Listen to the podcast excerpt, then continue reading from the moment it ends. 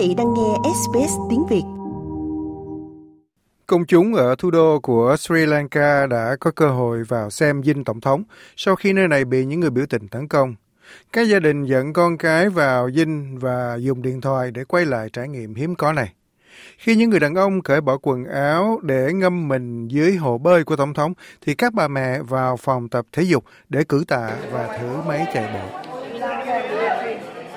Người tổ chức biểu tình Sabir Mohammad cho biết dân chúng sẽ ở lại dinh Tổng thống cho đến khi Tổng thống Gotabaya Rajapaksa và Thủ tướng Ranil Wickremesinghe từ chức.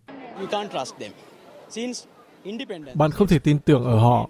Kể từ khi độc lập, kể từ năm 1948, chúng tôi tin tưởng các chính trị gia và chúng tôi mất tất cả những gì chúng tôi có. Vì vậy, chúng tôi sẽ không tin tưởng họ nữa. Chúng tôi sẽ ở lại đây cho đến khi họ từ chức. Những người lính được triển khai để bảo vệ dinh tổng thống chỉ đơn giản đứng quan sát từ xa khi những người biểu tình xông vào bên trong. Áp lực cho các nhà lãnh đạo của đất nước đã tăng lên khi suy thoái kinh tế gây ra tình trạng thiếu hụt nghiêm trọng các mặt hàng thiết yếu, khiến người dân phải vật lộn để có được lương thực, nhiên liệu và các nhu yếu phẩm khác. Người biểu tình Mahela Bandara đang nằm trên một trong những chiếc giường trong dinh tổng thống. Trong 6 tháng qua, mọi người đã phải vật lộn trong việc xếp hàng, xếp hàng nhiên liệu, xếp hàng đổ xăng, nhưng giờ thì mọi người đã có hy vọng. Những người biểu tình cũng xông vào tư dinh của Thủ tướng và phóng hỏa. Trong số những người biểu tình, cô Acusla Fernando nói rằng Tổng thống đã bán nước và đánh mất lòng tin của người dân.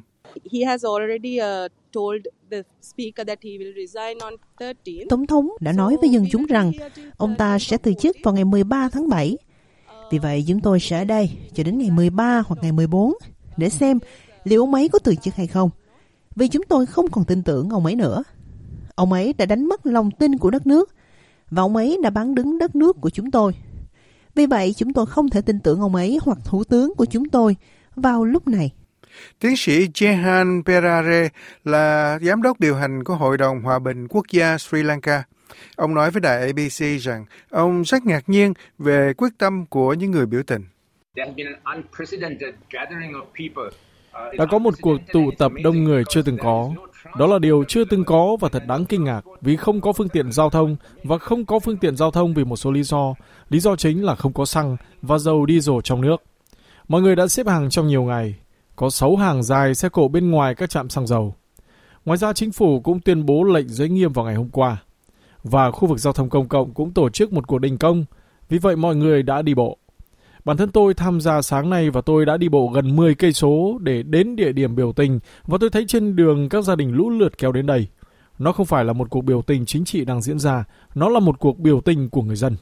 Một viên chức của đảng Ruwan Wiwadena cho biết thủ tướng đã ở bên trong tư dinh của ông khi những người biểu tình tụ tập, nhưng các nhân viên an ninh đã đưa ông đến một địa điểm khác. Ông Vijay Wadena nói rằng những hành động như vậy sẽ không giúp đoàn kết đất nước. Tìm cách gây ra những tình huống thế này bằng cách đi biểu tình và đốt nhà, đó không phải là câu trả lời, đó không phải là giải pháp. Nó sẽ không giúp ích gì cho nền kinh tế của đất nước này. Nó sẽ làm phân cực mọi người, nó chỉ làm phân cực các đảng phái chính trị và nó sẽ không tìm ra bất kỳ giải pháp chính trị cũng như giải pháp kinh tế nào cho đất nước này. Thủ tướng Ranil Wickremesinghe nói rằng ông rất đau khổ khi nhìn thấy cảnh tượng này. Thật kinh khủng cả với tư cách là một công dân và với tư cách là một thủ tướng. Tôi thường ở trong các chính phủ làm việc để bảo đảm mọi người có ba bữa ăn và thu nhập đã được tăng lên. Nhưng bây giờ chúng tôi sẽ thu hẹp nền kinh tế lại. Có thể là ba rưỡi, bốn, có thể là sáu.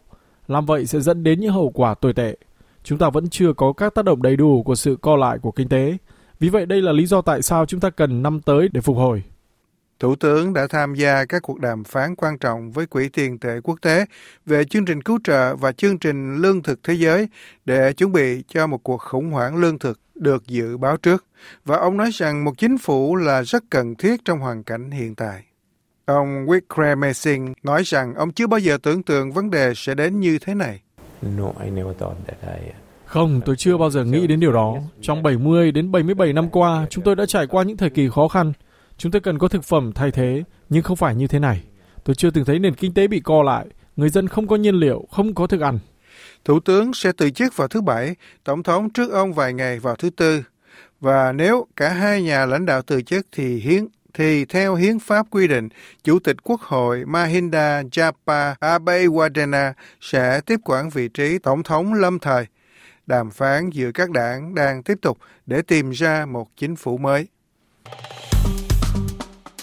Like, share, comment. Hãy đồng hành cùng SBS tiếng Việt trên Facebook.